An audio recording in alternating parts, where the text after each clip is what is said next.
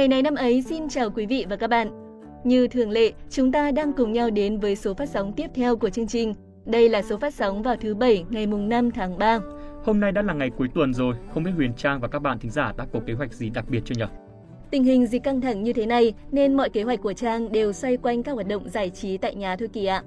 Đọc sách, xem phim hay là nghe các bài nhạc yêu thích thì à, đều là những lựa chọn lý tưởng đối với Trang. Đúng là dịch bệnh xảy ra cũng đã thay đổi nhiều thói quen của chúng ta đúng không nào? Ở trước đây thì cứ mong đến cuối tuần để đi cà phê, đi dạo phố hay tàn gốc với bạn bè. Nhưng từ khi có dịch thì chúng ta đã học được cách tự tìm niềm vui cho bản thân mình. Trang nghĩ rằng đây cũng là cơ hội để chúng ta sống chậm lại và lắng nghe mình nhiều hơn. Cuộc sống luôn có rất nhiều biến động, nhưng chỉ cần ta biết cách thích ứng linh hoạt thì mọi thứ sẽ ổn thôi. Hy vọng rằng quý vị và các bạn cũng có thể tìm được thật nhiều niềm vui đơn giản trong cuộc sống. Chúc các bạn sẽ có một cuối tuần thật thảnh thơi và thư giãn. Còn tiếp sau đây, chúng ta sẽ cùng đến với phần nội dung chính của chương trình ngày hôm nay để khám phá những sự kiện liên quan đến ngày mùng 5 tháng 3 của những năm trong quá khứ.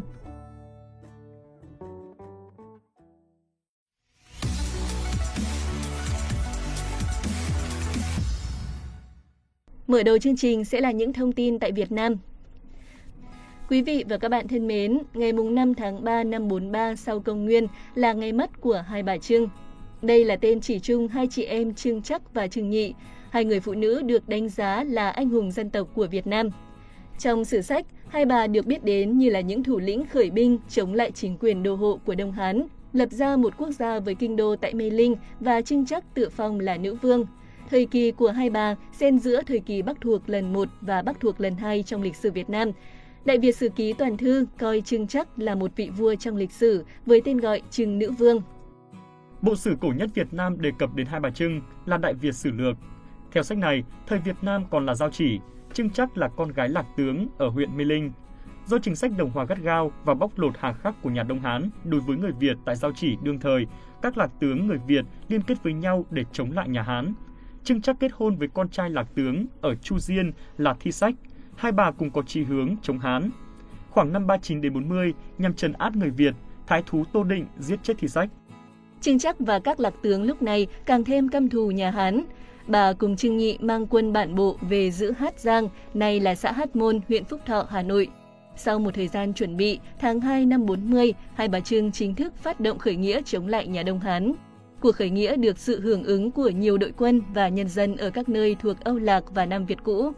Quân Hai Bà Trưng đánh hãm trị sở Luy Lâu, Tô định phải chạy về Nam Hải, Trung Quốc. Các quận Hải Nam, Cửu Trân, Nhật Nam, Hợp Phố đều hưởng ứng. Hai bà lấy được 65 thành ở lĩnh Nam.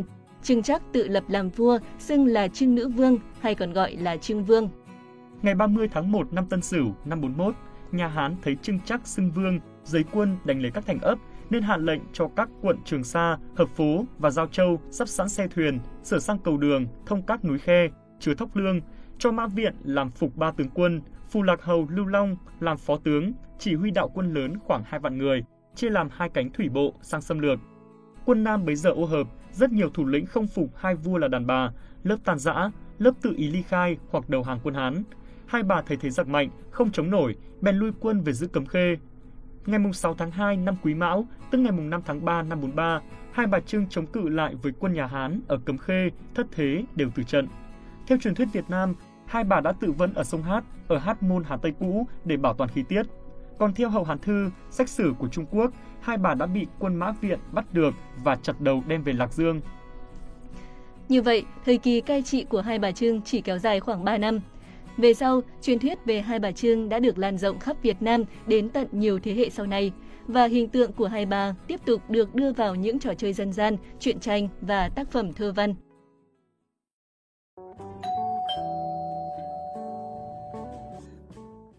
Chúng ta sẽ cùng đến với thông tin tiếp theo. Nhạc sĩ Nguyễn Văn Tý sinh ngày 5 tháng 3 năm 1925.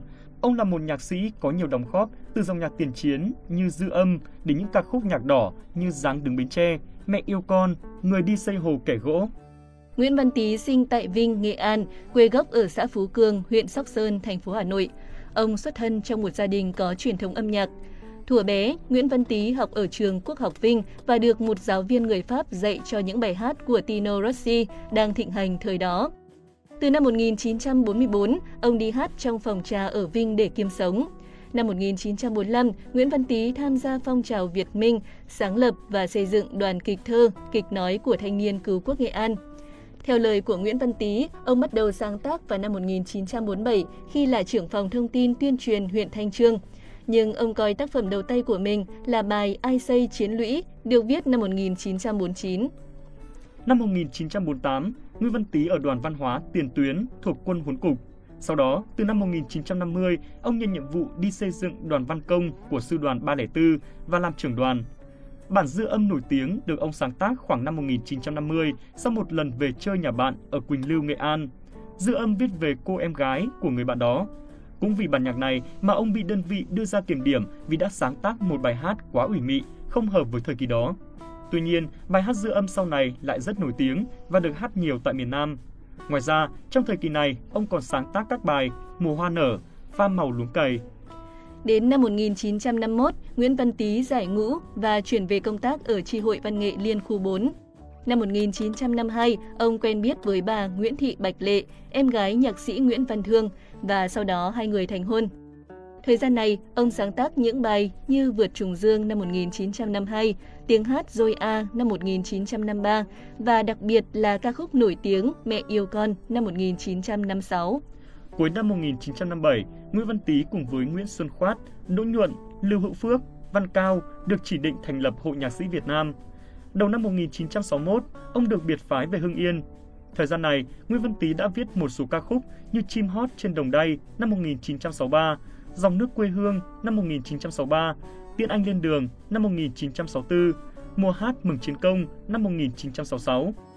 Sau năm 1975, ông vào thành phố Hồ Chí Minh sinh sống và định cư. Ông đã từ trần tại nhà riêng vào lúc 17 giờ 15 phút ngày 26 tháng 12 năm 2019, hưởng thọ 94 tuổi. Nguyễn Văn Tý là một trong những nhạc sĩ nhạc đỏ thành công với chất liệu dân ca. Những sáng tác của ông được chất chiêu và nghiền ngẫm qua những chuyến đi thực tế trong thời gian dài. Nhiều sáng tác đã sử dụng khéo léo chất liệu dân ca của nhiều vùng miền. Âm nhạc của ông giàu chất trữ tình được thể hiện qua lời ca trau chuốt cùng với giai điệu mượt mà và mang bản sắc dân tộc. Một đề tài quen thuộc trong nhiều sáng tác của ông là phụ nữ với những ca khúc như bài ca Phụ nữ Việt Nam, Mẹ yêu con, Tâm áo chiến sĩ mẹ và năm xưa. Nguyễn Văn Tý cũng là một nhạc sĩ có nhiều sáng tác ngành ca như Em đi làm tín dụng, Anh đi tìm tôm trên biển cả, Chim hót trên đồng đây, Cô đi nuôi dạy trẻ, bài ca 5 tấn. Ngoài ra, ông còn viết một số ca khúc thiếu nhi như Màu áo chú bộ đội, Tôi là gà trống, Gà máy mơ, Út cưng. Ông còn viết nhạc cho phim hoạt hình, Mua dối và một số vở treo như Đảo nổi, Sông Hồng năm 1967, Nguyễn Viết Duân năm 1968. Với tài năng và gia tài tác phẩm đồ sộ, Nguyễn Văn Tý được xem là một cây đại thụ của nền âm nhạc Việt Nam.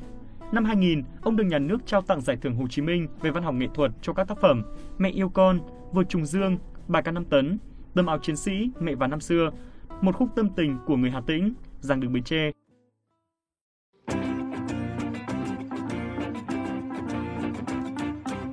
Thông tin cuối cùng trong chương trình hôm nay sẽ là thông tin về một nhà lãnh đạo nổi tiếng trên thế giới. Ngày 5 tháng 3 năm 1953, Joseph Stalin, người đã lãnh đạo nhân dân Liên Xô đánh bại phát xít Đức và đưa đất nước trở thành một siêu cường với tiềm lực công nghiệp và quân sự khổng lồ, đã qua đời tại nhà riêng ở ngoại ô Moscow. Stalin sinh ngày 18 tháng 12 năm 1878 trong một gia đình công nhân đóng giày ở thị trấn Gori của tỉnh Tbilisi, đế quốc Nga, nay thuộc Georgia. Năm 1903, khi Lenin lập ra nhóm Bolshevik trong Đảng Công nhân Xã hội Dân chủ, Stalin tích cực tham gia và chứng tỏ mình là một nhà tổ chức hiệu quả, cũng như một nhà vận động có tài, vận dụng học vấn và tài làm thơ của mình. Từ năm 1902 cho đến năm 1913, Stalin bị bắt tất cả 7 lần, nhiều lần bị đẩy sang Siberia, trong đó có 5 lần vượt ngục. Trong cách mạng Nga năm 1905, ông chiến đấu cho đảng Bolshevik. Tháng 1 năm 1912, trong hội nghị toàn Nga lần thứ 6 của Đảng Công nhân Xã hội Dân chủ, Stalin được bầu vắng mặt vào Ban chấp hành Trung ương Đảng. Stalin nhậm chức Tổng bí thư Ban chấp hành Trung ương Đảng năm 1922 sau khi Lenin qua đời năm 1924. Đến khoảng cuối thập niên 1920, ông là lãnh đạo tối cao ở Liên Xô qua các thời kỳ công nghiệp hóa và hợp tác hóa những năm 30, chiến tranh Xô Đức và thời kỳ đầu chiến tranh lạnh. Bên cạnh vị trí lãnh đạo đảng, ông cũng từng đảm nhiệm các vị trí Chủ tịch Hội đồng Bộ trưởng, Bộ trưởng Bộ Quốc phòng Liên Xô, Nguyên soái Liên Xô. Trong thời kỳ cầm quyền của mình, một mặt Stalin tiến hành các biện pháp trấn áp các đối thủ chính trị mà ông cho là nguy hiểm với nhà nước, đỉnh cao là những năm 1930. Mặt khác, trong giai đoạn Stalin lãnh đạo, Liên Xô đã thực hiện thành công quá trình công nghiệp hóa, hiện đại hóa đất nước, giành chiến thắng trước Đức Quốc xã trong chiến tranh thế giới thứ hai. Cùng với quốc tế cộng sản đóng ở Moscow gia tăng ảnh hưởng, Liên Xô trỗi dậy trở thành một siêu cường sau đó. Nhờ vậy, danh tiếng và ảnh hưởng của Stalin đã lan khắp trên thế giới.